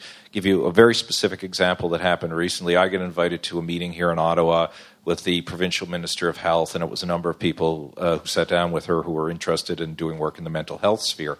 Anyway, a radiologist from uh, from the Ottawa Hospital was there. Uh, and talking to the minister, and it was a broad conversation. And she made the point that they were short a number of CT machines, and she talked about um, if I had one more CT machine, I could bring in X hundred of people uh, over the course of the week, and this would diminish the, wait list. So when conservatives hear that, they see and sense an immediate political opportunity because the story we all, stories we all read and wherever whatever place we read them is waitlist, waitlist, waitlist, wait times. We all know about wait times. We all know people who need help there. So instead of roads and bridges, you know, CAT scans and MRIs are uh, an equal chicken in every pot for a conservative politician nowadays in the health arena. What a bunch of mixed metaphors there. so, how are the Liberals going to approach the budget then? Um, it's their first budget minority government. Uh, if, if I recall, under um, Dalton McGuinty's first minority government budget, we were directed at one point to find some private members' bills from the opposition that were basically the direction was find the least offensive bills that can be adopted into government legislation and make it happen. Uh, and that way they could show that they were reaching across the aisle and doing doing things that other parties wanted. Do we see this government doing that on health? Are they going to do that? Will they reach across the aisle to the conservatives, or are they just going to try and uh, get something through with the support of the bloc? I think they will uh, count on the Bloc. I, I, don't think that I don't see any movement towards. Uh, well, for one thing, I think they can see, and, and in all you know, kind of um, you know, without slagging the conservatives or anything like that. But oh, and we've known each other long enough. Go for it. I mean, everybody can see that there's a bit of disarray, so there's no need. There's no need to uh, approach the conservatives. Uh, in terms of the numbers, there's not much of a need. Uh, I, I, think there is a need to approach the NDP, but I don't think that they know that, and I don't think that they see that. Um, and all they need to do is get the bloc on side, and the bloc has already shown that, that, that they will twist themselves into pretzel shapes to support this government. Um, stakeholders, Canadians. How is this government going to navigate um, on health specifically, I should say? So, and we'll move on from pharmacare and talk about something else after this. But on pharmacare, you have a very dynamic stakeholder environment, and you have a very dynamic um, uh, a group of provinces right now with varying degrees of opinions, and you also have Canadians who, to your point, don't necessarily understand or they might have a different viewpoint of what you what someone might mean from uh, uh, when they say pharmacare. How will this government navigate that web, especially when you're dealing with very active stakeholders on the union side, on the uh, pharmaceutical front, on uh, on uh, the health charity front. How does how does the government rectify all of these very active, strong stakeholder concerns that are based in Ottawa? Talk to, talk around the provinces to uh, Canadians while not getting too much of a butt kicking from uh, from provinces. Is it is it possible? Is it a is it a is it a lost fight from the get go? Well, I think it is possible, but it does require being very, very committed and determined and focused and clear in your communication. And I think that even uh, provinces that have elected um, conservative governments that aren't really that interested in this, uh, they're I think this is something that Canadians do want. I mean, Canadians see healthcare, as we all know, as a as a, as a value, uh, which is kind of odd in a way uh, to think of it as a value, but it is. It's a value, and I think that they want to see it improved. And pharmacare is the logical next place. I would argue dental care as well, but and mental health care. There's lots of things, but they want it. They want it. They want it maintained and strong, and they want it improved, and, and I think they want it in line with certain principles. So um, I think that there is an opportunity. I personally think there's an opportunity for them to actually be a bit bold and uh, and, and, to push through. I don't think they're going to do it, though, to be honest. I, I, think Anne hits on a key debate point. Certainly, there are many Democrats who would rightly and respect Anne tremendously who would view our healthcare system as uh, something that represents Canadian values, at least in what it's supposed to be and how Tommy Douglas built it. But I think equally there are new cohorts of, of younger voters and others who view it as a service as any other. Uh, and they want it to work. Now, what does that look like, and what does that mean? Uh, is it driven around access? Is it driven around a hybrid system? We still cater, we being political parties, to those who view it as a value and, the, and, and those who use the system more often, so the older demographic of people. But even then, I think you would find views are changing around service and provision, and are we following a dream that doesn't work anymore? To answer your, your question, I think that the Liberal government, though, has an opportunity if they want to weave and bob out of this right now because they can't find an accord and a check is the easiest answer. They have a tremendous opportunity to do that because the Prime Minister can rightly claim and, and I think stakeholders would understand we need to deal with the immediate challenges of our other priorities, at least in this budget around reconciliation, around energy. I don't think it would come as a great surprise to some if pharmacare were parked for a little while. Again, is there a political price for that? No. Uh, yeah, uh, you would know better than I, but I think they have. They could buy themselves another 12 months here if they played it right politically. Whether that's the right thing to do or not, uh, who knows? Well, I would argue it's been working for them for a long time. I mean, yeah, twenty years. You know, I mean, you know, the, I, I, think just re-announcing the 1993 Red Book promises has been working. Uh, so, I mean, I, I think, I, I mean, I, hope that at a certain point it doesn't, but it has been.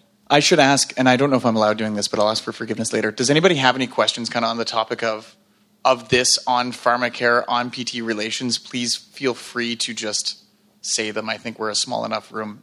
Uh, you're more than welcome to.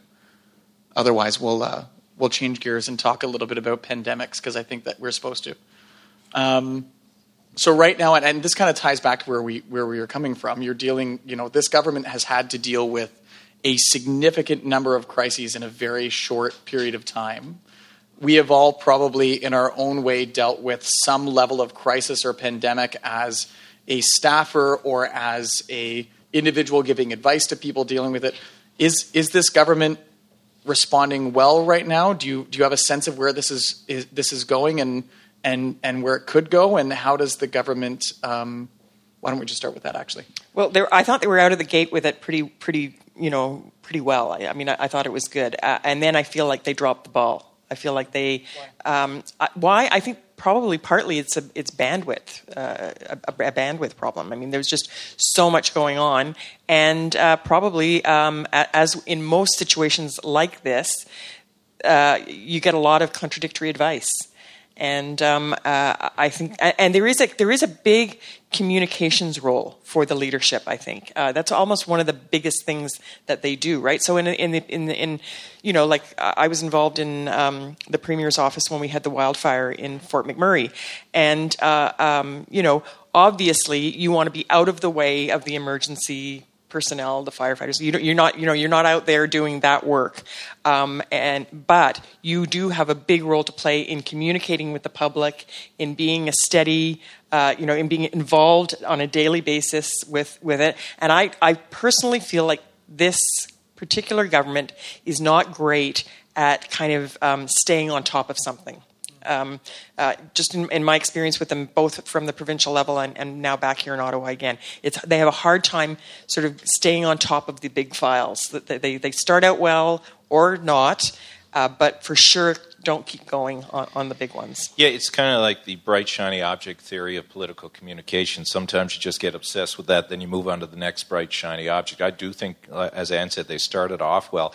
In fairness to them, though, I, I think, you know, obviously other events, events, dear man, events intervened. And uh, I think the Prime Minister did lead off his news conference last week by starting with the pandemic, or he started with Iran, then he went to the pandemic. Uh, but I, I, think the global media, while we have been dealing with blockades and Teck, and the global media has become so focused on this issue now, it's even entering into the American presidential cycle. And if you're in that cycle, and you're still talking about coronavirus, don't worry, Donald Trump says it's not an issue, so we're all fine. But uh, uh, th- then it's very hard for little old Canada, if you're not on top of it, to get out there. I, as I said to you, Peter, I'm dealing with this in a real time uh, uh, perspective right now because in another life, uh, I run Rugby Canada. We have our biggest international event next week in Vancouver, a, a world rugby tournament where we host 16 nations from around the world two of our sister tournaments were canceled in uh, Hong Kong and in Singapore. Uh, one of our sister tournaments is happening in Los Angeles this weekend. But now, because uh, there have been 10 uh, coronavirus outbreak patients in British Columbia and elsewhere, we're starting to hear a lot of concern because of the president's comments. We're hearing a lot of concern. There's a real economic impact for us. We make millions of dollars next weekend. If that tournament is canceled, uh, and uh, and or delayed in any way, it imperils our organization significantly. That's from a self-interested perspective. We now probably are going to have to spend more money, which is fine, to ensure that people going into the facility, because it's at BC Place Stadium, we have 40,000 people there on the day, are properly informed. Uh, that they're sanitizer and, and all of those things there. New additional costs, direct impact on the economy. The thing, though, I'm finding most is individual uncertainty. I got a note before I came here from a member of our board saying, as often happens in any of our lives, I was talking to so and so today, and he was thinking of going to Vancouver to the tournament, but he's worried about the coronavirus. Shouldn't be. He's going from Alberta to Vancouver, traveling domestically. Major league sport events have happened. The Canucks play, the soccer team plays, but you can't account for people's own rationality or irrationality. And that, to Anne's point, and I'll shut up there, is what makes it really hard to communicate. Because when it becomes about my health, my well being, my safety, um, then you're, you're in a whole new dimension. Doesn't matter how often you communicate and what you say, you have to be able to connect with people on an empathetic level that you get their fear. Well, and if I could just add, I think it's very important for Canada have, to have a seat on the Security Council. But that was very jarring, I think, to have the Prime Minister and that group uh, spending a week in Africa and then coming back for 24 hours and then going off to the Caribbean Um, you know, luckily did not end up going to the Caribbean, but it just seemed so jarring in the context of you know what's happening what's happening with respect to the, the, the pandemic with respect to the Wet'suwet'en uh, issue. Like it just seemed really really out of touch Can I just just I just want to hit the point at, even at a finer levels because it, it gets to that bright shiny object uh, and how it comes into a personal dimension. So prior to this tournament happening, our a lot of our people were really hoping Prince Harry and Meghan Markle would go because Prince Harry's the patron of rugby football in the United Kingdom. And there was so much excitement and enthusiasm and, and energy about trying to attract them. Now it's swung all the way over to God. What are we going to do? Are we ready? How are we going to deal with people who are worried and concerned? And are, are people going to be in danger? And is there going to be an economic loss? And it happened just like that. I, I wanted to I wanted to say I'd never met a chief medical officer that I that I haven't liked. And when I was in Ontario, we dealt with H1N1. Dr. Arlene King was there, absolutely phenomenal. And there is a role for political staff in dealing with these sort of situations. And I don't think people really realize how involved political staff are on a day to day, even with little things. If you listen to the Hurley Burley I suggested, Jenny Byrne told a really great story about her perspective dealing with H1N1 and, and uh, how Dr. Butler need to take off his Disney tie and put on something more appropriate. But I mean, like those things, and also anybody who knows who he is probably would have been totally fine with it. But the rest of Canada might have been a little bit confused. But there are, there are daily interactions that you have with these uh, professionals and experts in uh, in the roles that they they they have. What I'm wondering now is because there's so much news, because there's so much happening every single day, and the media cycle is just so completely uh, dominated. Yesterday, for instance, I read it on Twitter. Dr. Tam uh, said, "So you know what? You know our window to closing this and containing this is is, is it's it's it's shutting." Uh, this is no longer a question about containment, but how do we delay this so we can get through the seasonal flu so our healthcare system can absorb the impact if coronavirus does spread more broadly in Canada? And you should do things like have your prescriptions uh, last in your home for a week. Do you have enough food? All those sorts of things. That's a really serious message. And I'm wondering, did that did that punch its way through? But then you had Dick Pound saying the Tokyo Games could be canceled. Right. I, I tell you, that got a hell of a lot more airtime. And a lot more people understand that the Olympics is the biggest televised sporting event in the world. And they're, pardon my language, I do have to swear, I'm from Newfoundland. No, not all Newfoundlanders swear, by the way, but it's like, holy shit. The Olympics could be canceled. When were the Olympics canceled before? For world wars. How many people died in those world wars? Millions of people. Doesn't take a big leap of the human conscious to go there. I, I, heard a portion of Dr. Tam's message. I could not stop seeing Dick's comments, which are, are fair and, and, reasonable, but in the in the environment will be interpreted in a whole other way. I think I think the political responsibility, kind of going back to what I was thinking before, it's it's incumbent on the government to amplify what Dr. Tam is saying. So they might not have the direct role to come up with that advice, but it is their job to make sure that Canadians actually hear that advice and heed that advice. Well, and, and, I think you have to, I mean, on these big, big issues, you do have to be really, really focused and clear. And you have to have somebody kind of minding the shop on all of the other issues, for sure. But then the, the kind of the core brain trust really has to be focused on these things. I mean, you remember, I mean, it's not maybe appropriate to this, but like the Phoenix pay system, which I thought was a crisis. Uh, you know, people not getting paid. Still is. Getting, yeah, getting overpaid, getting underpaid. For me, being overpaid would actually be more of a problem because you'd spend it.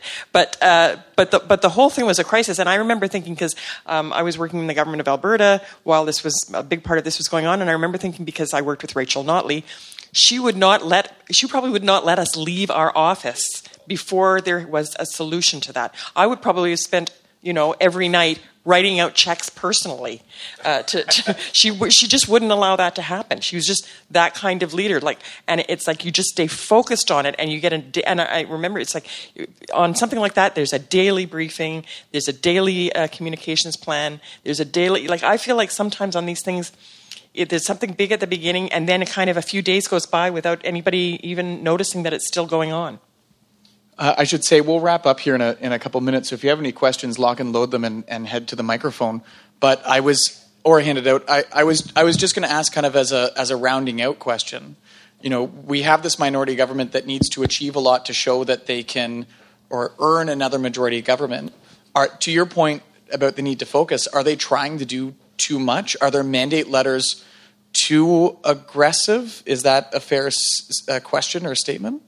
Well, it doesn't feel like there's a lot of focus. Like I said, it feels like there's a, like a, a, a kind of a big outburst of energy on some of these things, and then it's off to Africa to try and get a Security Council seat, uh, or it's you know whatever the next thing is. I think right now there are some clear things that are you know crises. They are crises, and I think that that's what they should be focused on. And as I said earlier, I think events have intervened. Uh, so what you need to have is the discipline to tack back at the right time or use the events to your particular uh, advantage. I would hardly be surprised if uh, the prime minister and the deputy prime minister and, and, others soon announced that they were going to, you know, have a, a proper national consultation on a energy environment framework and the like, and how they set the budget up. I think the budget is going to be key, as it often is, to reframing and reasserting uh, agenda setting for the government. I think it's really easy when you're in the government when you have events like this to to, to you just get lost because everybody is working on that crisis. And the, the key to any successful government is being able to isolate a number of people to deal with the crisis while you have other people deal with what you need to get, uh, get done. And very briefly, when I was in Ontario, we, we dealt with for a very long time the Ornge Air Ambulance um, crisis. And that was a slow drip every single day of something new coming out. And it was a very challenging thing to stay on top of. But I was designated, me and a number of other people, we were designated, this is your job. You're not, you're not involved in rolling out transformation to the health system because we need a bunch of other people who can do that. So we don't get stuck in the mud. We keep our government moving forward, but we also address the things that we need to address. I was wondering if I could ask a question about innovation policy in the federal government. Sure. Okay.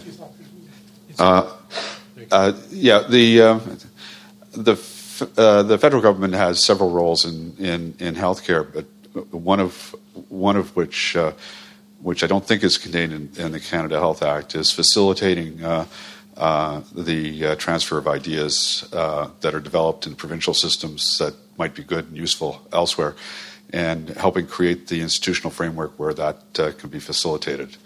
Um, one way in which this was uh, uh, was done in the past is through networks of centers of excellence, several of which had uh, uh, uh healthcare uh, foci.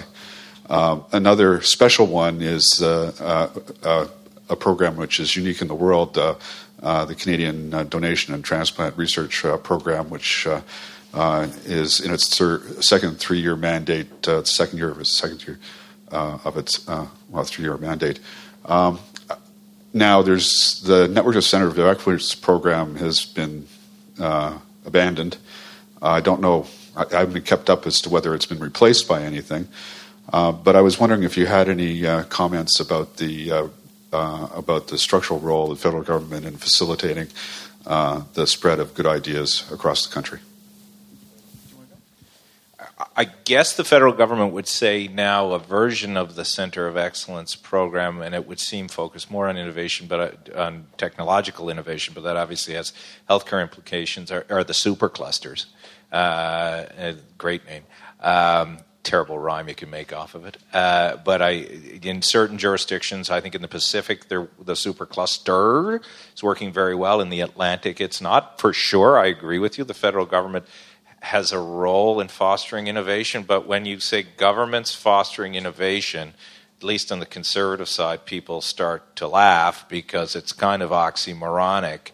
I think where the government can be helpful is in uh, advancing different private solutions into a federal space.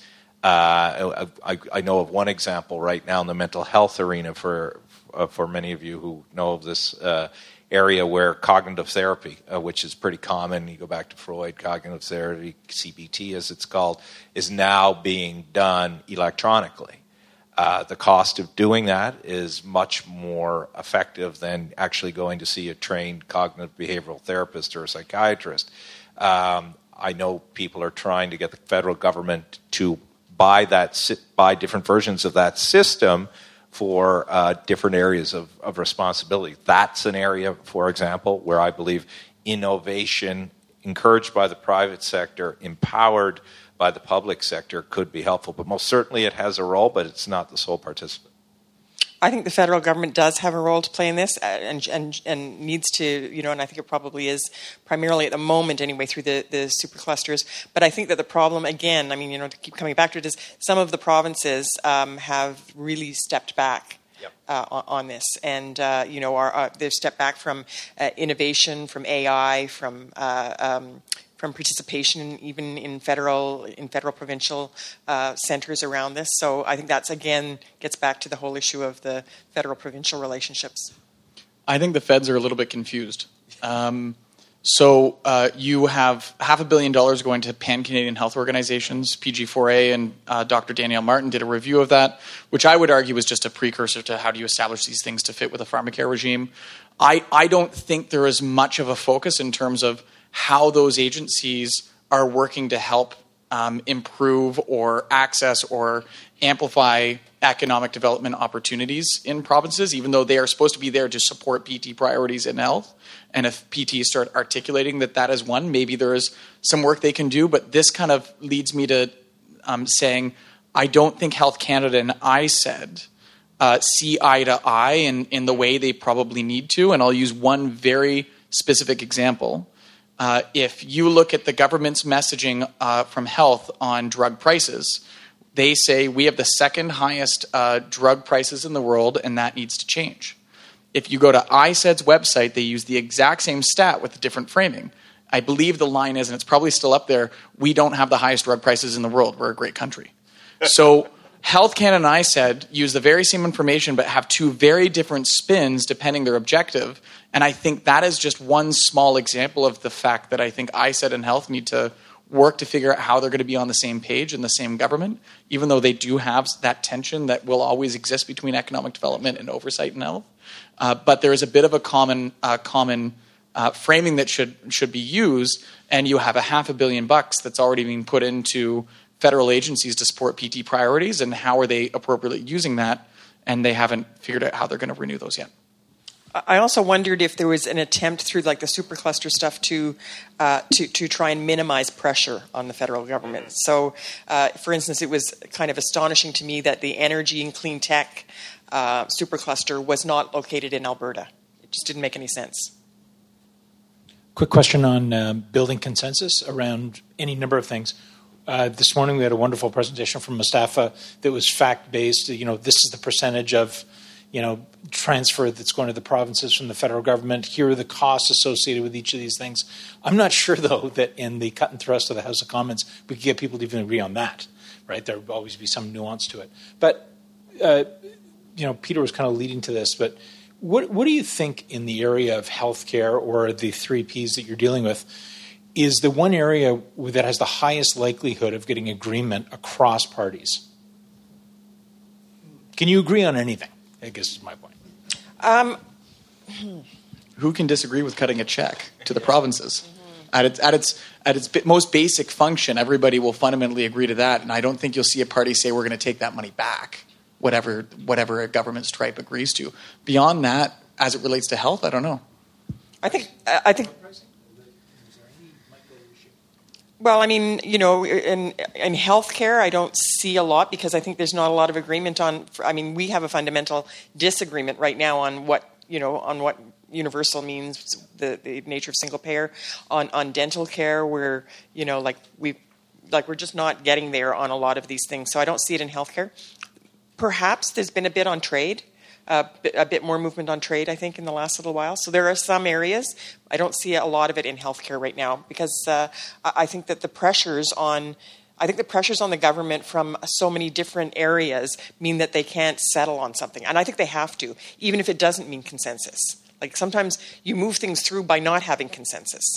Well, and just the only thing I, I, would add to the conversation is uh, the government has a perfect storm among um, disease advocates, you can call them that, uh, look, there's there's not agreement on where the priority should be. So a government can pick winners and losers. Um, based on the effectiveness and the stats that exist to, to make the argument for the many of the disease advocacy bodies that are out there. Not, don't get me wrong, they're doing great work, but you can't give money to everyone for every particular disease. So you invariably pick the ones that have the greatest impact, that have the greater notoriety. That is the autism struggle right there, right? Uh, look at look at the shocking, appalling public funding that has gone to people and families dealing with autism because there simply aren't as many of those people to be unkind, but it is an issue of numbers as uh, opposed to those who are dealing with cancer, dealing with heart issues, etc.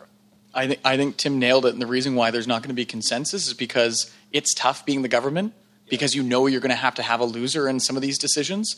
And why would the opposition take a stand in which they have to identify the losers? Exactly. They can let the government figure that out. And I think that's probably one of the reasons why there won't be a consensus because the decisions in health are life and death. Yep. Can we, do you think we ever get to the map how we define universal pharmacare? Do we put a kind of ring fence around a definition? I thought we had. I actually thought we had that for a long time in this country, and in the last year, I, I don't feel like it's there anymore. I mean, it's that thing I said about the Princess Bride, right? It's like, I, I mean, I've been in meetings and people are, can we get them to agree on universal? And then they describe what they mean by universal, and I'm like, that's not universal. And don't assume every Canadian wants universal pharmacare.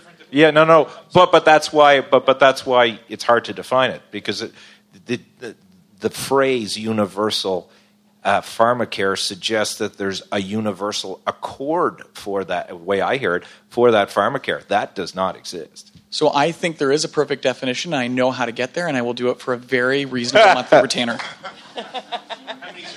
Yeah. I think They're all consultants except for Anne, after all. So you know, you want to hire us, we can give you this shit. Just pay us for it. I'll actually have two questions if that's okay. Um, so, just a heads up, I write for Hill Times Publishing, so this may be quotable. Uh, my first question is for Anne. Anne, you made an interesting point about the NDP. Excuse me, the Liberals thinking they don't need to approach the NDP, but you think they do. I know that question has come up to your leader often. He's often approached with, you don't have the numbers compared to the bloc. So, if you can explain what you mean by, I think the Liberals actually do need to come to the NDP. I think they do because they ran on many of the things that they ran on are things that we also ran on, and I think that they're supported by uh, a, a, vast majority of Canadians, and I think that they uh, they match what the Liberals say they're about, and uh, I believe that that that that many things in this country have happened as a result of that kind of cross-party collaboration. You know, we've seen it even in the recent past, and I think it would be to their benefit to uh, to work with the NDP on these things. Uh, I, I, think that personally, I've and I've said this before. I, I think that it is uh, uh, somewhat arrogant to think that you don't need to work with others on on these things, and I think that has been a weakness of the Liberals in the past, and it probably still is. Um, and uh, so, you know, if they they actually want, and, and, our leader has said this many times, if they actually want to get things done on the things that they ran on, their most obvious partner and ally uh, on doing those things, you know, in a real way, would be to work with the NDP. So, for instance, on pharmacare, on dental care, mm-hmm. you know, like we are the ones that are actually advocating. I mean, for instance, our very first uh, private members bill is on pharmacare. We have an opposition day motion that's being voted on today on dental care. Okay. Uh, my next question is for Tim. Tim, not an expert on leadership races, but just curious. You'd be the only person in Ottawa apparently who isn't, okay. so at least you're honest about it. Made me feel better. Um, about the upcoming leader conservative leadership race, I'm kind of maybe asking you to be a little psychic, but does health? Do you feel like health will actually enter the conversation at all? Do you want the suspenseful answer or the real answer? The honest answer. Yeah. No. How's that? I, I, I, only in as much as it again will be a defense, a, a holding answer on uh, on uh, investment in the system and a little bit around weed. You saw Peter yesterday, MacKay say Uh, you know, he wasn't a big fan of the law, but he wasn't going to change uh, the the, the, uh, current uh, legalization or the uh, the current laws around cannabis. You might hear some law and order stuff that'll be linked to health care. Uh, but I wouldn't expect you'll see any bold, brave policy simply because there's just no votes among those they're trolling for votes uh, for uh, among uh, for uh, for leadership at the moment. And that's unfortunate, but that's the reality. Well, and they're using public media to get to conservative votes, which is why their comm seems kind of weird to a lot of people who aren't conservative, but it makes a lot of sense to people who are conservative. Now, if you're asking about Paw Patrol, on the other hand, we can have an in-depth conversation about Rubble, Sky, Ryder. It's all good. Uh, I think we're going to wrap it up there. Thanks everybody for listening to us, and we hope you enjoyed it. We we made it how many hours without Paw Patrol getting referenced? So thank you. Right at the end, uh, yeah, that's good. Um, uh, a round of applause for our panel. A round of applause for our other participants today. Um, thank you very much for being here. Thank you very much to our partners at Takeda and CMA and uh, Santis and Bayshore. Um, I, I, was in and out of the room today because I was actually uh, sitting down with a number of our participants in our podcast studio. Uh, so that episode, which had, which had some really fascinating insights in addition to what was discussed here on the stage, uh, should be out either tomorrow or the next day. So if you're not subscribed to the 2020 Network, this is your reminder to do that. Um, and again, uh, thank you very much. It, we're open to feedback. Um, what did you like? What did you not like? What did we miss? Um, what could we do better? What could we do more of? Um, you can get in touch with me, alex at canada2020.ca. Uh, and I would encourage you to stay in touch with us and come out to more of our stuff because we get to do this because you show up. So thank you very much. We really appreciate your time. Thank you.